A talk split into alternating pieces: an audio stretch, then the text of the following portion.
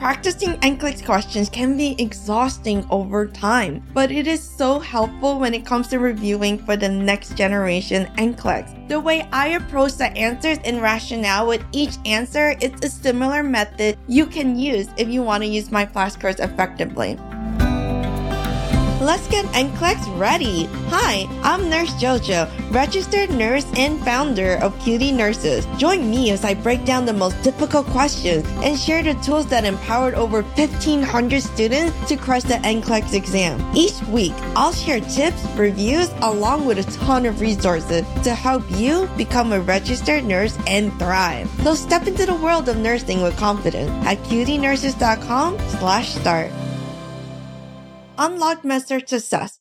Four must know practice questions explain. After reviewing your NCLEX materials, it is essential to practice and answer some NCLEX questions. Come join me and let's answer four medical surgical questions in this video. Stay tuned for my rationales that will help you retain information for your upcoming nursing or the next generation NCLEX. Pro tip. You can pause this video as needed so you can come up with your answer prior to listening for the rationale. Question 1. Nurse JoJo is providing care for a 63 year old male who was diagnosed with Addison's disease. What type of treatment should she expect the patient to have? A. Dialysis. B. Insulin and glucose. C. Blood transfusion and oxygen. Or D hormone replacement therapy, and fluids for shock.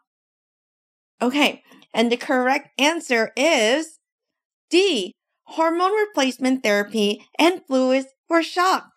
So let's go over the rationale for this correct answer. Hormone replacement therapy and fluids for shocks are treatments for Addison's disease. Addison's disease affects the adrenal glands, causing them to not produce enough cortisol and aldosterone. An example of hormone replaced therapy for Addison's disease is hydrocortisone, which replaces the missing cortisol. The first step is understanding how Addison's disease affects the adrenal glands. The second step is understanding why hormone replacement therapy is necessary for Addison's disease. If there are not enough cortisol and aldosterone being produced, which are hormones produced by the adrenal glands, then the treatment would be hormone replacement therapy. Mm-hmm. If the patient experiences Addison's crisis, fluids for shocks would be required. Also, a patient with Addison's disease would experience dehydration and fluids may be needed. A patient diagnosed with Addison's disease would have increased thirst and would urinate frequently.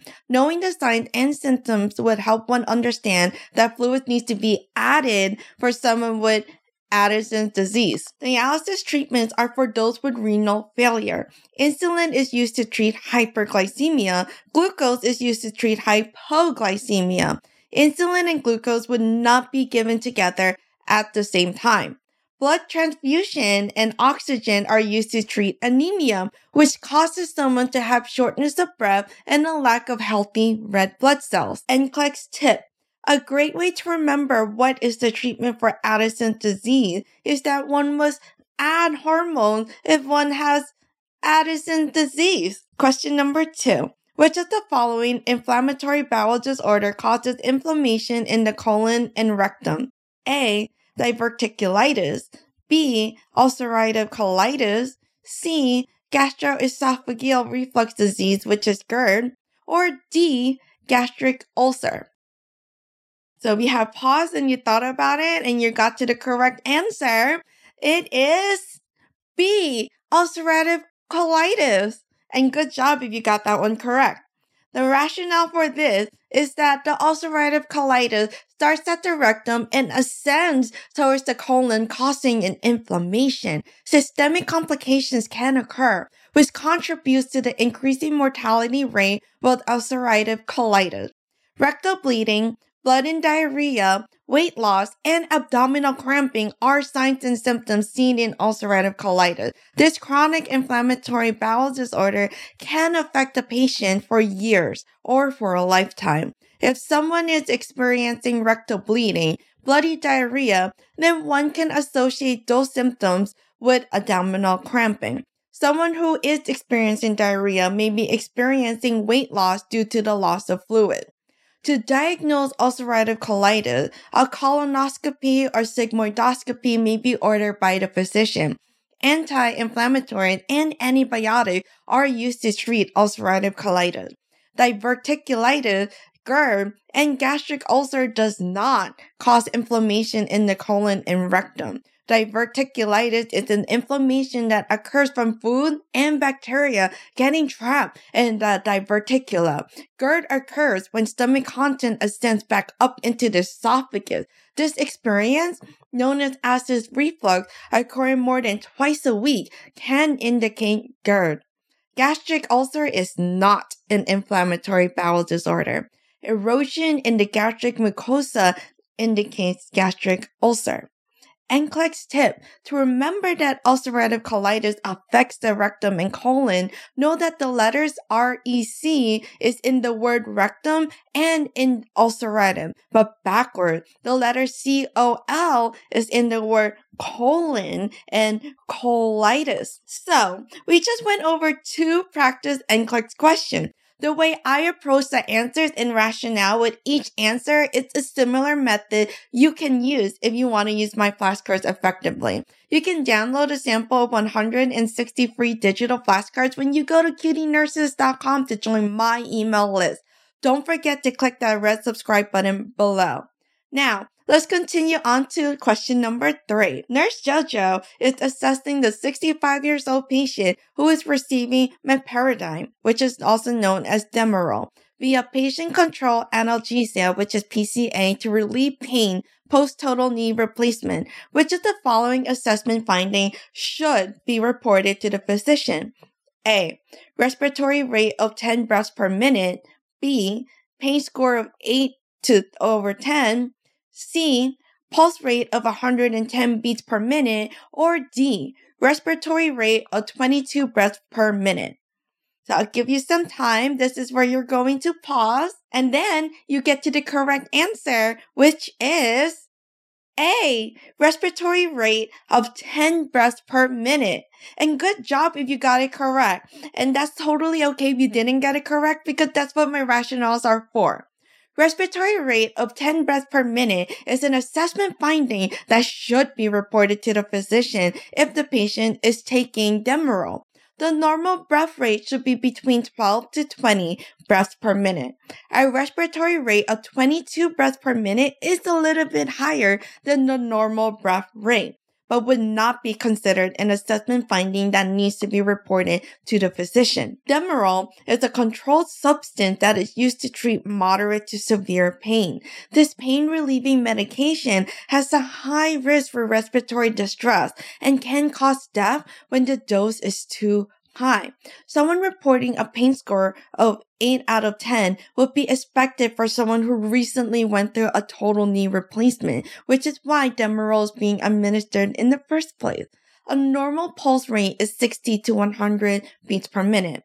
Tachycardia would be expected for someone who is experiencing pain. NCLEX tip if two of the answers are exact opposite, one of the two is probably the correct answer. So now we're going to move on to the final question, number four. Myopia, astigmatism, and hyperopia are examples of what type of eye disorder? A. Intraocular disorders. B. Traumatic injury. C. Retinal disorder. Or D. Refractive errors. And now we're going to pause, think about it, and select the correct answer. And now the correct answer is D, refractive errors. And if you get that one correct, then good job. And now let's go over the rationale as to why D is the correct answer. Myopia, astigmatism, and hyperopia are examples of refractive errors, which occurs when the eye is not able to see clearly due to the shape of the eye not being able to bend the light correctly.